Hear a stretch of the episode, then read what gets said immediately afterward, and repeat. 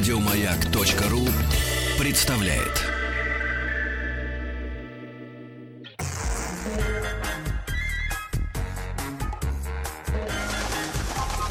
Любовь и голуби. Love and Dove, можно так перевести на язык Шекспира. Название нашего шоу. Здравствуйте, все те, кто слушает э, радиостанцию Майк я Митрофанова. Я Голубкина. А я Трусенкова. А у нас в гостях наша подруга. Э, В прошлом году познакомились э, Галина Юзуфович, и мы будем говорить о книгах. Самые ожидаемые книжные новинки 2015 года. Да, добрый, добрый день уже, наверное. День. Да, уже не утро, поговорим. Уже целых Уже 9 полдень. минут. Точно. Поговорим о тех книжках, которые, мне кажется, мы все будем ждать, читать и обсуждать в следующем году. То есть у нас в, этом, в этот раз такая увлекательная передача про книжки, большую часть которых даже я еще в глаза не видела. А, но тем не Кто-то, намекает, вот я сейчас вам книгу напишу. Ну, конечно, да, конечно, намекают. Это, собственно, весь книжный пиар на этом построен, чтобы Мгм. создать ожидания, дата релиза, Мгм. все дела. Даже нашего писателя. вот Ну, наши писатели, по- э, за редким исключением, так не делают, вот только про Пелевина. И то, как правило, это там становится известно, не знаю, за месяц-два точно. Кстати, а у него есть семья?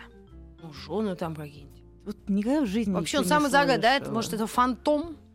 Мне, иногда мне кажется, что уже да, потому Мгм. что как-то производимые им тексты, они уже настолько какие-то какие-то бесчеловечные, я бы сказала, что я бы не удивилась, если сам Пелевин уже давно когда-то вознесся героиня, помните, в священной книге оборотни, которая там разогналась на, на велосипеде, прыгнула и сразу в нирвану. Да. Вот я думаю, что, может, он тоже уже давно разогнался и куда-то прыгнул, а тексты теперь производятся автоматическим путем. Я бы не удивилась. Но вот, честно, свечку не держала, ничего не могу сказать. Да, что-то вдруг в у меня как-то вступило, знаете, Да, ну- как это, невралгия межреберная. Ага. Я думаю, что Пелевин нам тоже что-нибудь в этом году напишет, Да? потому что, ну, у него же контракт, он должен по книжке в год. О боже. Да, Такое тоже тяжелая бывает. жизнь у писателя. Ну, конечно, да, ему платят много денег, ну или опять же условному фантому под- Да. под, брендом Пелевин. Платят да, много денег, но у него контракт каждый год по книжке, так что он нам тоже что-нибудь напишет, но я думаю, ближе к концу года, и пока про это еще никто ничего Ну, не как это знает. называется в- у, у Булгакова был, да? Год роман, Да-да-да. да, отпуск творческий, э, неделя повесть, да? Да. Месяц. Что там? Да, Пелевин, бедный, живет именно в таком формате. Ну, так вот, я все-таки хочу поговорить про те книжки, про которые уже что-то известно. И, наверное, самая такая вот прям приметная новинка, которую мы все будем ждать, это новый роман Умберто Эко нам в этом году обещан. А, я думаю, что все... Дери, я ни одного не читала. Вот Вербер Ну, и Эко как-то Слушай, мимо, ну, ты мимо сравнила, кассы. ну, ты сравнила Божий дар с Да, вот яичницей. и- я так и знала, что... все-таки э- Вербер это ну такая совсем массовая народная литература. Умберто А, Эко да? при всех его недостатках это все-таки серьезно. богу, мне открыли глаза наконец. Да, это все-таки довольно такой Да? серьезный, важный писатель. Ну и главное, это такой автор мировых бестселлеров. То есть это вот те книжки, которых как-то народ ждет с нетерпением, обсуждают. И, а, и пока что про его новый роман ничего не известно. Он даже Мгм. еще на итальянском не вышел. На итальянском он должен выйти в апреле. И вот российские издатели пообещали стахановскими темпами его к сентябрю О, да. издать. Вот, да. А, вот, то есть они его, ну, то есть я думаю, что переводчик уже работает над переводом. Умберто Эко всегда переводит лучшая, по-моему, в нашей стране переводчица Елена Костюкович, которая такая вот действительно прям великая женщина, да? которая умеет переводить очень сложные тексты. А Умберто Эко пишет сложно. Не В в том итальянском. Да, не в том смысле, что он пишет как-то... э, Тут ты карамели. Вот, вот нет, боюсь, Кстати, что я, не я так. знаю, что это значит на самом деле. Ну ладно, когда не скажу. Ну, Это да, не да, для да. эфира. Ну не, ну, не ужас, ужас, но забавно. Мгм. Хорошо, тогда потом буду ждать разоблачения. Так вот, он пишет э, с большим количеством всяких культурных аллюзий. То есть это можно читать и совершенно этого не понимая, но, конечно, глубина текста будет не та. И вот Елена Костюкович, его переводчица, э, умеет переводить все вот эти вот 24 куль- культурных слоя, которые Мгм. у него в романах присутствуют. Я думаю, что она уже начала работу над романом, а, но пока что еще никто его в глаза не видел, и даже название у него пока не окончательное. Вроде бы он должен называться «Нулевой номер», а, Вот, но что это будет, про что, никто ничего не знает, только туманно где-то. А, Галина, а скажи, пожалуйста, а вот э, если подступаться к этому э, автору, с чего начать? Я действительно, у меня не было ни времени, ни желания, ну, ни самый его возможности. главный, такой самый известный, Ну, популярный, конечно, важный роман это имя Розы. Кстати, Ага. А, я думаю, что если кто не читал, то уж фильм э, с Шоном Коннери Ну да. наверняка все А, это? смотрели. Да. Здорово. Вспомнила. А я вспомнила. Да. Вот, но Да роман, что? конечно, Да? гораздо сложнее, интереснее. Там, где они все слюнявили ядовитую книгу. Да, А, А Вот. А, Это действительно главный роман Умберто Эко. Ну, ладно. Наверное, мой любимый у него роман это «Маятник Фуко» про тамплиеров. Ну, грубо говоря, про такую традицию всяческого эзотеризма, ведущую якобы корни из глубин веков. Вот. а, Ну и вообще это такие вот главные интеллектуальные бестселлеры мира. Книжки, которые а, вот просто расходятся миллионными реально тиражами. И главная интрига состояла в том, что а, после пос- его предыдущего романа Умберто Эко сказал, что все, он уже старенький стал, и к- и романов больше писать не будет, только нон-фикшн. Вообще он еще, кроме всего прочего, он историк, медиевист, специалист по средним векам и по всяким семиологическим системам, по знаковым системам Ну, Грех там этим не заниматься. 80% древности в Италии расположено. Да, конечно. У него, в общем, выгодное географическое положение, как писали Мгм. раньше в учебниках. Вот, он им пользуется. А, Он сказал, что больше романов от него не ждите, все, дескать, на пенсию ухожу. Мгм. А, и вот его последний роман «Парижское кла- «Бражское кладбище» вышел, наверное, года четыре назад. И вот как-то вроде бы все. Он объявил, что больше не будет. А интересная книжуля? А вот, вот Я, я, э, я была вот- на этом кладбище. Вот этот роман конкретно, он не мой любимый, Да? прям скажем. Да. Не есть- алло? Не, ну то есть если начинать знакомство с творчеством Умберто Эко, то с «Пражского кладбища» я бы не начинала, потому что он, на мой взгляд, какой-то такой уж совсем слишком, ну, слишком хитро устроенный, то есть Мгм. избыточная такая сложность, которая уже, на мой взгляд, ни к чему. А Вот, а предыдущий его, например, вот пре- э, роман перед этим, который «Таинственное пламя царицы Луаны», на мой взгляд, очень хороший. А, Это такая история про а, человека, который утратил память. Он утратил всю персональную память, а всю культурную память он сохранил. И как бы вот как он по а, прочитанным им книжкам, просмотренным фильмам, увиденным картинам пытается как бы восстановить свою личность. То есть про М. то, как в человеке сочетаются культурное и, и- и биологическое. Вот это, на мой взгляд, ужасно интересный роман. Вот. А, ну вот теперь ждем, а, так что в апреле вроде бы по-итальянски, в сентябре по-русски. А, э, Мир замер в ожидании. Это действительно Мгм. такое очень-очень важное событие. Наверное, самая ожидаемая действительно книжка следующего года и самая неожиданная, потому что, как я уже сказала, никто и не чаял. Все думали, что на пенсии уже наш Мгм. Умберто наш эко, а вот ничего подобного. а сколько ему? Да примерно? ему не то чтобы уж как-то прям очень много, ему, я думаю, за 70 Мгм. чуть-чуть. То есть он не то чтобы там, например, 95, не Мафусаил Мгм. ничуть. Вот. Ну, как-то он сказал, что больше не хочет заниматься художественной прозой, будет науку вперед двигать, но передумал. Нам Давай, всем, да. надеюсь, на радость. Вот. А это, наверное, такая самая ожидаемая книжка. А еще я хотела бы рассказать про книжку, которая по-французски вышла неделю назад. И по-русски тоже должна появиться где-то осенью. Мгм. Это новый роман еще одного такого современного классика Мишеля Уэльбека. Французский писатель Мишель Уэльбек, он действительно такой, как-то, наверное, number one писатель во Франции и вообще тоже такой автор международных интеллектуальных бестселлеров. А, Он выпустил новый роман, который я еще не читала, потому что, вот, как я уже говорю, он вышел неделю назад по-французски. Я его даже уже купила в электронном виде, но я по-французски читаю медленно, прочитала пока что от него страниц 30. Мгм. Вот. Он называется «Подчинение». И тут с ним произошла такая любопытная история. А, вообще, Мишель Уэльбек, он ужасный враг ислама.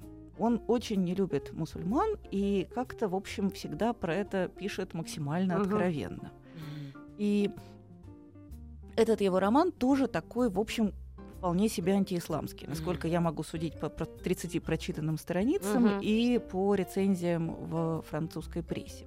Собственно, основной его сюжет это про то некоторого такого м, французского профессора. Ну, вообще у Мишеля Уэльбека во всех его Мгм. романах и в элементарных частицах, и в платформе, и в расширении пространства борьбы, у него во всех его романах всегда главные герои очень такие однотипные, такие вот веловатые, э, э, уныловатые, я бы даже сказала, фр- французские интеллектуалы, с которыми начинают происходить какие-то разные события. Вот. И вот на этот раз его традиционный такой Говорят, вот достаточно занудные тоже люди. Мгм. занудные, не занудные, Мгм. а расходятся даже в России, Не-не-не, сам человек когда А, такой. сам да, ну, думаю, думаю, что- Умный, занудный Да. дядька. Да, думаю, что да. Романы тоже кто-то Мгм. может счесть занудными, но Мгм. они, тем не менее, крайне успешны. То есть невероятно популярная литература. Вот. И вот, собственно, живет в себе, поживает такой французский интеллектуал, профессор в Сорбонне, специалист по, в общем, мало кому интересному писателю Гюйсмансу. Мгм. Вот. И а, дело происходит в 2022 году, то есть немножко такое недалекое будущее. Мгм.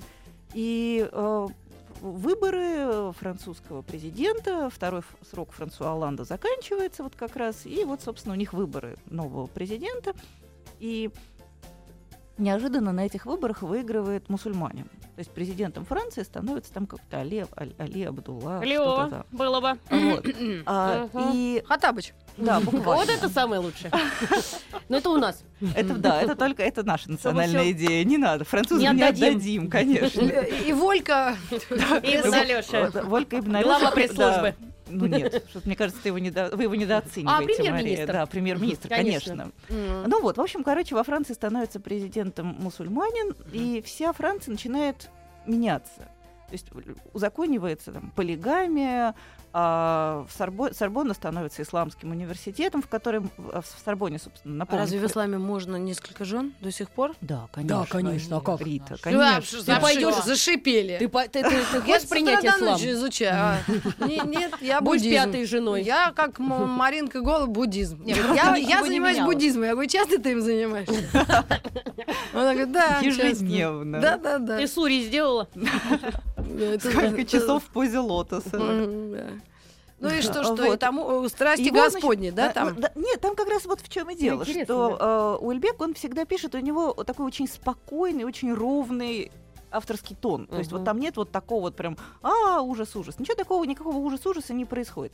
А его увольняют из Сорбонны с прекрасной пенсией, потому что Сорбонна становится а, частью а, исламского университета, сразу Арабские Эмираты платят м, Сорбонне много денег, его увольняют на пенсию, потому что исламскому образованию Гюсманс не нужен. Мгм. И э, он с прекрасной пенсией отправляется ничего не делать. Ему становится ужасно скучно. Он сидит и тоскует ужасно. И тут оказывается, что у него масса возможностей пред ним открывается. А, нужно только принять ислам. И вот этот французский интеллектуал, как он начинает в этой ситуации выживать, что он делает. Мгм. Вот, вот такой вот роман, М, Да, а, интересная интрига. да, футурологический. И с- когда некоторый драматизм всей этой, всему этому роману придает то обстоятельство, что э, он вышел, вот официальный релиз, долгожданный, там Да, полгода Как раз, не- видимо, совпал с ровно, событиями. ровно в тот день, когда э, произошел расстрел Теракт, редакции мгм. да, ну, в- в- в Париже. И, э, конечно же, это, ну, то есть, Ну, это Узбек ту- со- чисто совпадение. Абсолютно, Ну, конечно. судьбы. Да, совершеннейшее совпадение. Перс. Да, а, и еще дополнительный ужас состоит в том, что один из погибших был другом Уэльбека, М. э, один из сотрудников редакции был его персональным другом. И поэтому Уэльбек немедленно свернул всю рекламную кампанию, но, конечно же, уехал из Парижа, сказал, вообще отказался давать интервью, а, но, конечно, тиражи взлетели просто сразу астрономически, Мгм. потому что, ну, как бы прямая Ну, понятно. связь между этими двумя А событиями видимо, это вообще э, история, то есть если пи- и такой автор пишет об этом, и вот это все происходит, видимо, там действительно назрел Да, какой-то что-то вот... в воздухе, видимо, носится. Вот. И э, то есть сейчас вот как-то действительно ужасно интересно посмотреть на этот роман поближе. Я Да. надеюсь, что его переведут у нас быстро. И я думаю, что вот по-русски это тоже будет. М. На, английском, он, на английском он еще тоже не вышел. Так что это, в общем, такое некоторое ожидание для всего мира, кроме французов. Мгм. Так что ждем романа Мишеля Уэльбека «Подчинение». Надеюсь, Мгм. что действительно издатели не обманут, и к осени он э, у нас уже тоже будет. Да. Вот. Это, наверное, две такие самые крупные мировые новинки, а, про которые, которые вот действительно, что называется, будем ждать. Будем Мгм. ждать, будем отслеживать, обязательно поговорим, когда они уже Да. появятся вживую, когда будет больше о чем поговорить. Вот. А теперь я хочу просто так поговорить чуть-чуть про книжки, может быть, такие менее а, Драматичная? менее драматичные, менее значимые, Мгм. но тем не менее такие, на которые мне тоже кажется нужно обратить внимание. И вот одну из этих книжек я уже даже успела прочитать, она пару, э, еще не вышла, но она появится в ближайшие пару недель, до конца января издатели обещали выпустить. Это новая книга Павла Басинского, которая называется «Лев в тени льва». И э, мне кажется, что это вообще такая вещь для российской литературы совершенно уникальная, знаковая, очень-очень важная. И э, я вообще, честно сказать, большой фанат Павла Басинского. Павел Басинский это человек, который э, так плотно оседлал тему Льва Толстого. Он пишет всякий нонфикшн Мгм. про Льва Толстого. Здорово. Да. А, начал он, его первая книжка была а, «Бегство из рая» про уход и смерть Льва Толстого, Мгм. про то, как он свалил Мгм. из Ясной Поляны, и чем это все кончилось. Почему это произошло как-то? Но А. это не, не, не исследование ученого, это художественная Вот, в литература. чем и дело. Тут э, э, это, это не художественная литература, А. это, это нон-фикшн. Э, Павел Басинский, он филолог, кандидат всяческих наук, а может даже и доктор, я уж не помню.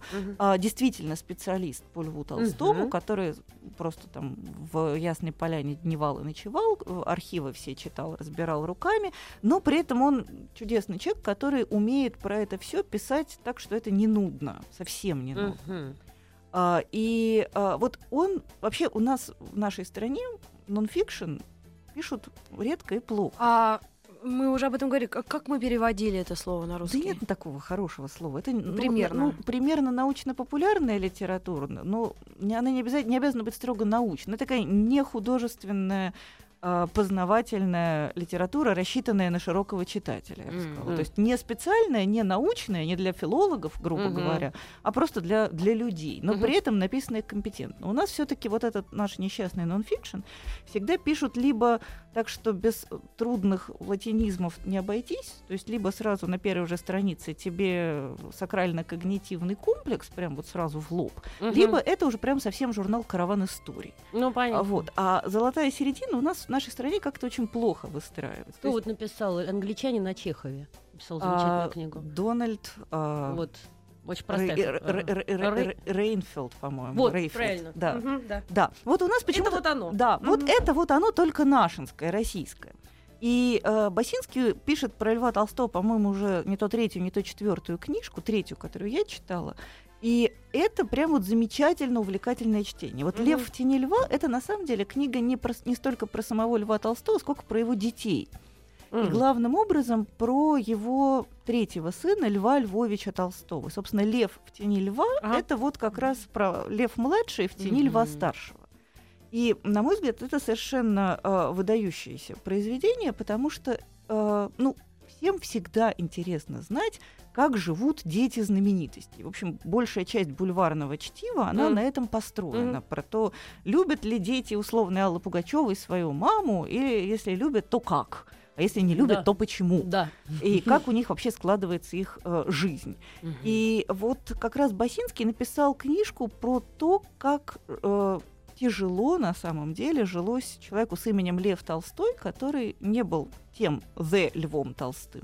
Ну-ну. Э, То есть это действительно такая очень драматичная история про мальчика, который начал с безумной любви, с обожествления, с поклонения своему отцу, а закончил практически ненавистью, потому что То есть это про- с- с- сын непосредственно. Сын, это Николаевича. реальная история? Да, это абсолютно реальная история, Класс. основанная на документах с большим количеством каких-то Мгм. вставок из воспоминаний, мемуаров, писем, неопубликованных писем. То есть это большая исследовательская работа, абсолютно инновационная, абсолютно новая. То есть это вещи, про которые, ну, я думаю, что до Басинского никто никогда не задумывался, Ого. которых никто никогда не читал просто. Он честно сидел в архивах, честно читал безумное количество документов. И вот на основании этих документов он восстанавливает всю вот эту вот историю про Вот мальчика. терпение у человека, а? Железное. Это Ну, какая любовь к Льву Толстому-то? Это явно большая, большая любовь. То есть явно. Лев Толстой это такая вот прям любовь всей его жизни, которую он переплавляет в удивительно увлекательные А у него жена-то есть. Басинского, да, есть уже. Она не ревнует его к Толстому. Ну, думаю, что...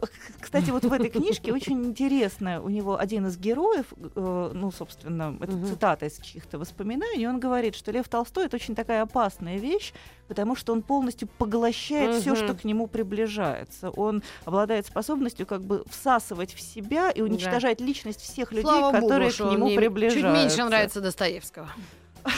Да. Да, так Я что, абсолютно так что спокойна. ты в безопасности. Да, да, да, да, да. Тебя не поглотит. А, кстати, не факт. Знаешь, вот вдруг тебе чакра какая-нибудь откроется, Не. как засосет в Толстого. Не Чакра откроется. Толстого, да. Уже все прочитала, ничего мне не открывается Нет еще? и не Ну закрывается. Вот, И ну, после особенно моей рецензии на книгу часто спрашивают, что бы поменяли, какой бы из романов, конец там или содержание. Я говорю, конечно, Анна Каренина. Она Что за- должна была И я свой текст помню, э, как сейчас. Что за бред из-за мужика под поезд бросаться? А куда ее Я взяла детей, поехала на курорт, и что-то еще там я такое сумочку новую купить Да, опять да, же. Масса вообще прекрасных даже я- даже не предполагала, что так можно мытариться из-за вот э, таких историй. Если они в неудачных финалах, я бы вот все-таки еще Муму бы спасла. Слушай, ну это вообще ты Нет, сейчас ну, мне... это, извините меня, пожалуйста, тогда в чем тогда, как говорит Михаил, заруба? Зачем тогда читать? То есть в конце должно быть горе. Один раз я была маленькой, мой дедушка был оставлен со мной дома и решил зачем-то почитать мне вслух Муму. Ужас! Да, и дочитав ее до конца, я э, обнаружила, что я просто бьюсь в конвульсии. проведу. Просто рыдаю, утешиться не могу. Мой дедушка бегал за мной по квартире и говорил, Успокойся, Галочка, я читал продолжение, она выплыла. У нас такая Это была любимая... собака водолаз. Да, друзья, Отлично. э, мы вас э, еще, э, ну, к вам вернемся после новостей середины часа, и Муму все-таки выжила для детей, для тех детей, кто нас слушает.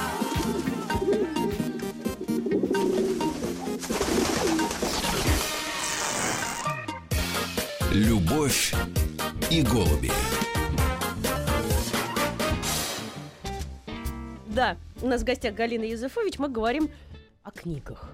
О самых ожидаемых и не только ожидаемых. Мы говорили о Павле Басинском. Да, его книги «Лев в тени льва». Я все-таки позволю себе еще немножко поговорить про эту книгу. Меня это очень что- увлекло. Да, потому что меня, честно сказать, тоже это очень Да, это увлекло. интереснее, чем э, фантастика. Э, гораздо интереснее, чем фантастика, потому что это как-то про живую жизнь, про живых людей. И Да. а, вообще а, мы как-то, глядя на Льва Толстого, мы совершенно Да. забываем, что там вот. То есть у нас это Мы всегда вчера на, Грибоедова гля- глядели долго.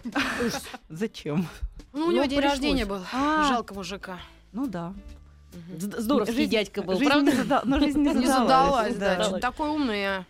Ой, про Грибоедова э, я вспомнила. Что? Я выросла в городе Тбилиси, Ага. где он, собственно Ой, говоря, да. похоронен. Мгм. И э, на могиле у него его жена, юная, Да. кня- княжна Чевчевадзе, на которой он женился, она выбила надпись, над которой я всегда рыдала. Не знаю, Боже. вчера кто-нибудь сказал. Сказали. Да, она Ну, с- вы еще раз Да, повторите. она, э, у него на могиле надпись про то, что имя твое бессмертно в памяти народном, но зачем пережила тебе любовь моя? А ей было лет типа 18, когда он погиб, он женился на ней прямо Ей перед было тем- 15, когда вышла Да. замуж, прожила с ним 8 месяцев. Да, да, и да. То есть она совсем юная. Вот. Овдовела и всю жизнь была вдовой. То есть она никогда больше не выходила так могла? замуж. Нет, я просто, у меня был друг, он сидел, и у него на спине было написано, она его за муки полюбила, а он ее за... Сострадание. к ним. Сострадание к ним, вероятно. Примерно такой же смысл глубокий. Очень мне нравился парень такой был молодой. А что же Ну, на в спине? 90-е лихие. Ну да, понятно. Да, дела. Да, в общем так. Так вот, возвращаясь все-таки от. Грибоедова к Толстому, Да. Э, например, э, у Толстого было 8 детей. То есть, в Как общем, восемь? 8. Они 14? или Родилось, 12? трина- родилось 13, Мгм. из них 8 Выжило. выжило. да. То есть на самом деле вот эта вот его несчастная жена, Софья Андреевна, которая войну да, Э, которая, в девичестве. да, которая войну и мир переписывала, Да. э, которая Жены вообще. редактировала что-то. При этом надо понимать, что она безостановочно была либо беременная, либо кормящая. То есть 13, 13 детей, из них пятеро умерло. Ну, то есть в младенчестве и в раннем детстве. То есть на самом деле это какая-то совершенно чудовищная, невероятная э, жизнь. И для отца похоронить пятерых детей и восьмерых вырастить. То есть поми- я вообще не понимаю, как это было возможно. Не, ну там у всех так было. Да, это понятно, что у всех так было, но, к- но у Достоевского А до, до так противозачаточных средств еще не было. Да. а, не- ну, противозачаточных средств бог бы с ними, просто Лев Толстой очень хотел большую семью. Мгм. Вот для него Помнишь, это было Лев страшно Толстой очень любил детей. Да, Бывал, да, нагонит да. целую избу и кричит, Мало мне, еще, мало». еще. Да, помните, да, она говорила, когда ей было лет 48, у них как раз последний Ванечка вот родился, который умер, и она потом Да. с ума сошла. А она приходила и говорила, а Льву Николаевичу, он ее был старше лет на 17 почти, да? Ну, как-то Или пос- 15. постарше, но... не- Ей уже 48, зачем ему к 60 или даже больше? Она говорила, вот видите, приносила ребенка маленького, говорила, а Лев Николаевич все целомудрие проповедует. Видите, что творит дед? Вот. Вот. И, собственно, вот а, Басинский, он написал, конечно, его Да. главный герой, это вот Лев Львович. Да-да. Но он пишет и про других тоже. Мгм. И он откопал совершенно потрясающие э, заметки, собственно, самого Льва Толстого про собственных И детей. что? И Что я думаю, что они пишет? опубликованы, но мне никогда- Тревожно. Да, и э, это, на самом деле, это просто потрясающее чтение, потому что он этих своих детей Как А. будто бы он их, с одной стороны, очень явно, очень сильно и даже так немножко болезненно любит, а с другой стороны, видит их насквозь и, пред- и- и- и предсказывает их Будущее. будущее каким-то совершенно, э, я бы сказала, каким-то прям вот хирургическим вивисекторским То есть он такой способом. знаток человеческих душ. Да, абсолютно. И то, что он способен это практиковать на собственных детях, это вот как-то прям пугает. Ну, в общем, короче... Ну, а А ему Грибоедов же его предупреждал раньше, что говорит, чтобы истинно талантливый человек вообще с собой вот этот паровоз не надо, не нужен. Сиротой чуть ли не. В принципе, да.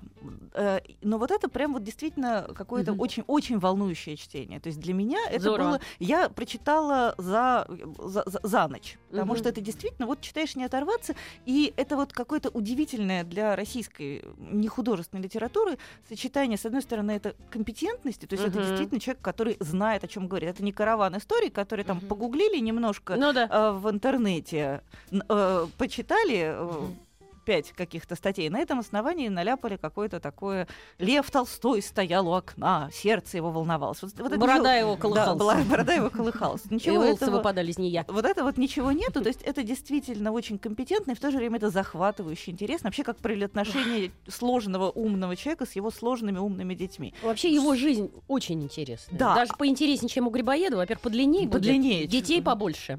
Да. И приключений. И самомнение у него, как у слона ну, было. конечно. Но вообще бо- большая сложная личность. Грибоедов-то он как-то был все-таки такой человек служилый. Да. а, работал, Дипломат. Да, работал дипломатом. Батяга А, такой, а этот... Отдал жизнь за родину, за честь.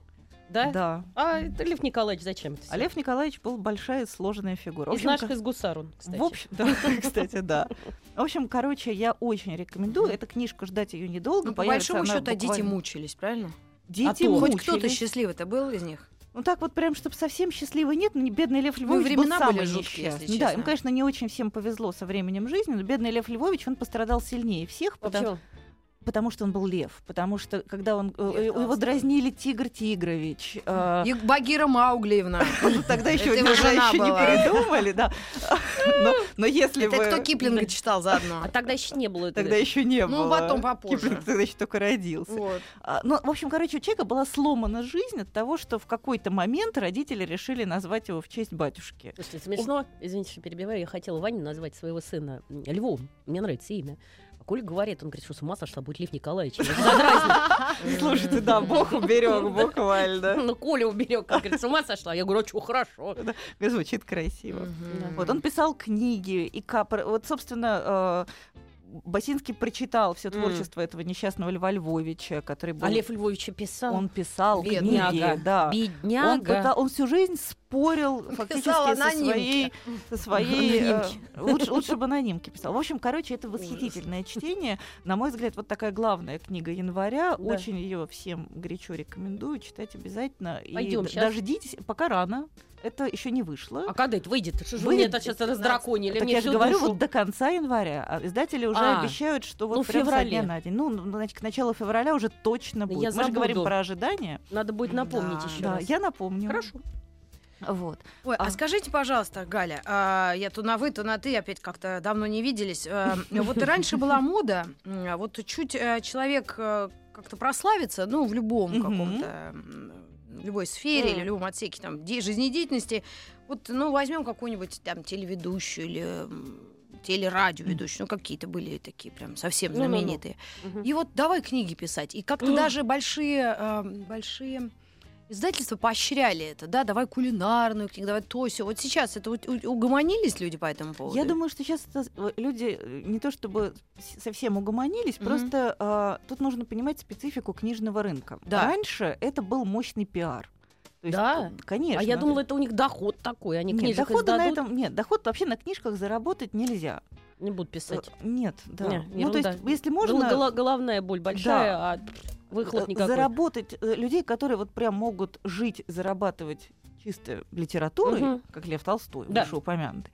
В общем, их таких людей в России, ну, три. А сколько они зарабатывают? Ну просто интересно. Я не знаю. Ну, то есть я не ну могу... хоть вот так приблизительно. Ну, вот смотрите, хороший... Донцова, потом, Донцова, вторая. Акунин, И- Донцова, Акунин, э, Пелевин. Серова, Пелевин. Ну, Сорокин. Уже не уверена, что- Мгм. потому что он редко мало пишет, то Мгм. есть э, он, он хорошо он получает много денег за книжку, но как Да. много денег? Все равно вот А... Ну, приблизительно, не Сорокин там Пелевин, а просто приблизительно вот как ну, бы... Ну, смотрите, вот есть у меня отец, писатель Леонид Юзефович. Так, довольно, по нашим российским меркам, довольно известный. известный. Вот пишет он там роман, пишет он его там пять лет, допустим. Ужас. Гонорар за этот роман, аванс будет, не знаю, 10 тысяч евро.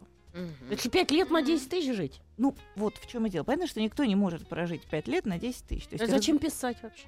Ну, знаете, любят ли они, любят они это дело. А, Некоторые бывают Они просто любят писать. Да. А что они умеют. Конечно, ну, опять же, зато ты на этом получаешь какое-то имя, известность, потом ты это имя, известность можешь куда-то капитализировать. Тебя там позовут куда-то за Да, диджеем твой папа может. Ну, например, вот да, вдруг. тот э, в литературном институте. Да. Ну, то есть куда-то позовут какие-то выступать, куда-то лекции какие-то читать, или там закажут сценарий, или еще что-нибудь хорошее. Вот на этом, на этом, собственно, можно жить.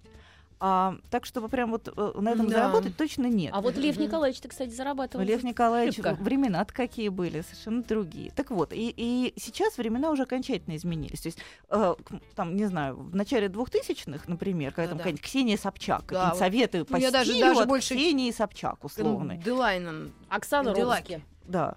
Вот, Оксана, ну, Оксана Робская, она была честный писатель, она хотела прославиться как писатель. Mm. У нее было она, денег. И прославилась? Она... Сейчас прервемся на секунду.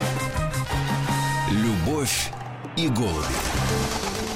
Друзья, продолжается многосерийный фильм или сериал, как угодно. Богатые тоже плачут. Или, а давайте по-другому, все-таки «Любовь и голуби». Галина Юзефович у нас в гостях. Тема «Самые ожидаемые книжные новинки 15 года». Ну, ближайшего, наверное, 15 да? Ну да. Вот, собственно, э, мы про что мы говорили? Мы про все, про гонорары. Да, мы говорили про гонорары. Так вот, почему современные э, звезды перестали писать книжки? Да. Потому что денег они на этом никогда не зарабатывали. Mm-hmm. Но одно время, когда... Имидж, имидж, да, это был имидж, это было важно. Да. Типа умный человек не только в телевизоре сидит, но еще и книги пишет. Вроде умный, а, как будто. А, а теперь просто книжный рынок у нас ну, вроде все остепенились как-то так. Ж, книжный Детьми рынок там сжимает. определились. А подождите, а если, допустим, Тиражи мемуары какие-нибудь? Ну, тоже вот, опять же, Пойдут? зачем? Э, пойдут, ну значит пойдут. Э, Форцануть. Э, Очень жареный там. Ну, как... ну да, но будет большой тираж. Вообще нужно понимать, а что... какой тираж может быть? Вот, э, э, вот э, у нас наш самый главный писатель, упомянутый нами почему-то сегодня Минаев. прям сначала, нет, не, не, не Минаев, Пелевин. А Пелевин. Вот у Пелевина э, его прошлый роман вышел тиражом 150 тысяч экземпляров. Mm-hmm. Прилично. А в этом году его последний роман вышел тиражом 75 тысяч экземпляров. И это очень много. Дело не в том, что как-то Пелевин стал хуже писать. Угу. Он как писал, так и пишет. Не берут. Не берут. А что, в интернете все можно качнуть? Дело да? даже не только в этом. Просто меньше читают. Объективный спад это, интереса Это, подождите, меньше, получается, за последние каких-то 8 лет, да, получается? Да, каждый 5? год, каждый год книжный рынок падает в среднем на 5-7%. Нет, ну, каждый может быть, электронные носители. Год. Нет, это вообще а, вообще. вообще. Да. А, Ничего себе. А, я хотела бы читают. Э, в последние несколько минут все-таки обратить внимание на да, это в списке даже имя есть. Удивительный человек. К нему интерес и спрос никогда не затихнет, не стихнет, не интерес. Это Стивен Кинг. Да, да. Вот это на все времена, конечно, к нему какой-то момент у, вот, у, какой-то, знаете, высоколобое уважение или, знаете, ну, такие люди уж совсем ну, интеллигентов не надо а, а, а, оскорблять. Ну, ну как мы можем ну, говорить, Стивен Кинг да. это высокая литература? Это фу, это бульбарное чтиво, правильно? Нет. Кто так, кто так очень многие сказал? говорили, да считали, что? особенно учитывая его киноработы, сценарии, все, что Бедного с этим Стивена связано. Кинга очень тяжелая судьба в России. Его mm чудовищно переводят на русский а, язык. вот оно в чем. То есть переводы Стивена Кинга на русский язык, я просто в какой-то момент села и с карандашом начала выписывать перлы. Ну, то есть это просто... И где-то примерно на 45-м я сбилась и забила, потому что ну, это невозможно. Стивена Кинга ужасно плохо плохо переводит на То есть это нужно учесть тем, кто да. будет за ним да. наблюдать. Но вот сейчас выходит, наконец, его книжка, которая она не является новой. Эта книжка называется «Парень из Колорадо». Она тоже должна появиться в ближайшее угу. время, но она новая для российского читателя. Ее, она вообще вышла 10 лет назад, но почему-то ее тогда не перевели. Вот сейчас, наконец, перевели и, и этот выпустили. перевод насколько хорош, неизвестно? Не насколько. Тоже такая же. То же самое, да? Да, но... Хрень, как говорят иностранцы. Полная хрень. Хрень. Да, это плохой перевод, это нужно иметь в виду, но, на мой мой взгляд, несмотря на то, что перевод плохой, вот я на этого парня из Колорадо очень рекомендую обратить внимание. Вообще Стивен Кинг, он велик и многообразен, он пишет Мгм. всякое разное, то есть это может быть и... Шайнинг и Шоушенк. Э, Да, и это может быть и хоррор, и Мгм. триллер, и, э, и, и детектив. Вот это детектив. Причем как-то вот все, что делает Стивен Кинг, он делает, на мой взгляд, очень круто. Да, не и этот, э, это он, он маленький. выглядит, он очень подозрительно. Выглядит он очень подозрительно, ведет он себя, по-моему, еще хуже, а, злоупотребляет всевозможными веществами. Вообще человек, судя по всему, крайне неприятный. Сложной судьбы. Да, но безусловно гений. Вот поэтому я считаю, что нужно тут как-то вот в данном случае пренебречь своей а, брезгливостью к плохим переводам и прочитать эту книжку, потому что, на мой взгляд, она Может, зря мы сказали. а она. Ну, выдающаяся. ну, Нет, ну слушайте, кто ну предупрежден, тот вооружен. Да, Мы должны честно сказать, что если у вас есть возможность прочитать этот роман по-английски, прочитайте его по-английски. Или а, хотя бы нач- прочитайте сначала по-русски, а Мгм. потом еще раз просмотрите по-английски, потому что оно того стоит.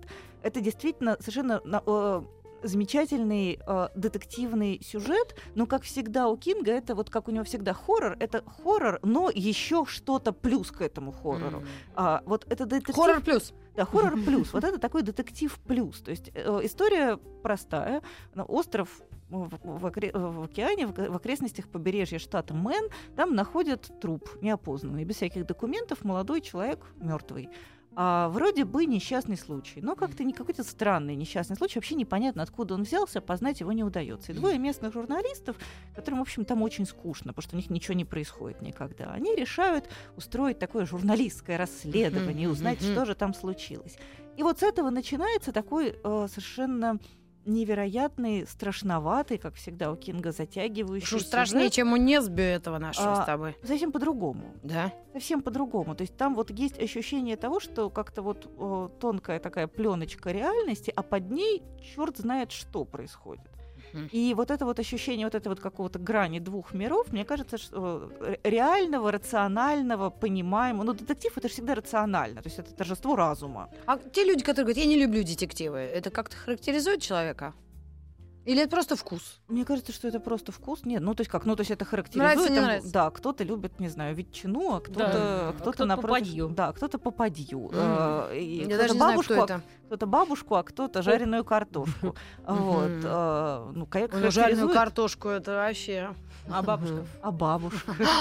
Светлана такая... Бывает хорошие бабушки. Конечно, бывает. Ну, Продают картошку. Там этого и то. переходе. А вот из Рязани нам пишут, а не написал ли чего нового мой любимый писатель Юрий Никитин?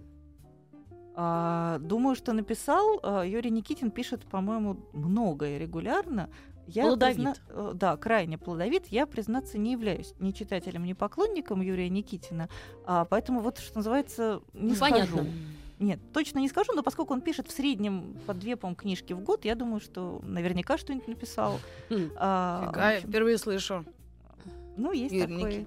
Есть много- на свете много прекрасного. И у него есть поклонники, между прочим. Да, вот, в общем, в общем, из близкого и такого прям близко ожидаемого я очень советую Парни из посмотреть. Колорадо и Лев в тени льва. Да, парень из. Колорадо, ближайшая новинка, прекраснейший совершенно небольшой роман Стивена Кинга, абсолютный, на мой взгляд, стопроцентный шедевр, лучше, чем прошлогодний «Мистер Мерседес», Мгм. который тоже детективный, но, на мой взгляд, вот э, если говорить о детективах Стивена Кинга, то вот это вот главный такой Ну, наверное, детектив. уже это продано э, Голливуду, поэтому будем ждать. А, я думаю, Смотрите в магазинах в- кинотеатра Вроде бы города. по нему даже какой-то сериал снимали, А. потому что роман, как я уже говорю, он не новый, он просто по-русски выходит впервые. Мгм. И несмотря на то, что с переводом, как всегда, Мгм. рекомендую пренебречь этим и все-таки О, продраться. Осталось совсем немного времени. Но, э, э, Галь, а можно тебя попросить, э, вот мы можем поговорить чуть-чуть о, о э, авторах, Мгм. может быть, и которые будут выпускаться или уже выпущены, а, по, по чьим э, новеллам сняты уже фильмы, да, это может быть классика, как Джейн Эйр или что-то. Но,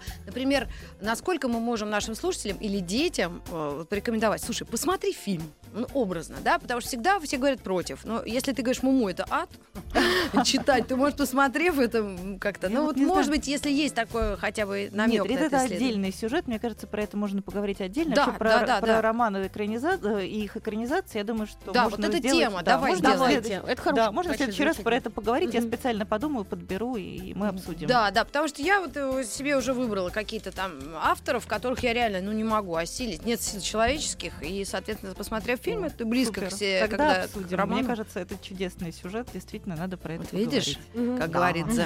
Ну что ж, спасибо огромное. Наша эта часть программы заканчивается. Галина Изуфович у нас в гостях с, Новым годом, Рождеством. Новым годом, да, со всеми Не забудь в прорубь нырнуть. А, и детям привет. Спасибо огромное. Следующий час у нас будет очень интересным. Я надеюсь, этих людей не видела э, столетия. И будем говорить о клубной жизни в Москве и в России вообще. Оставайтесь с нами. Еще больше подкастов на радиомаяк.ру.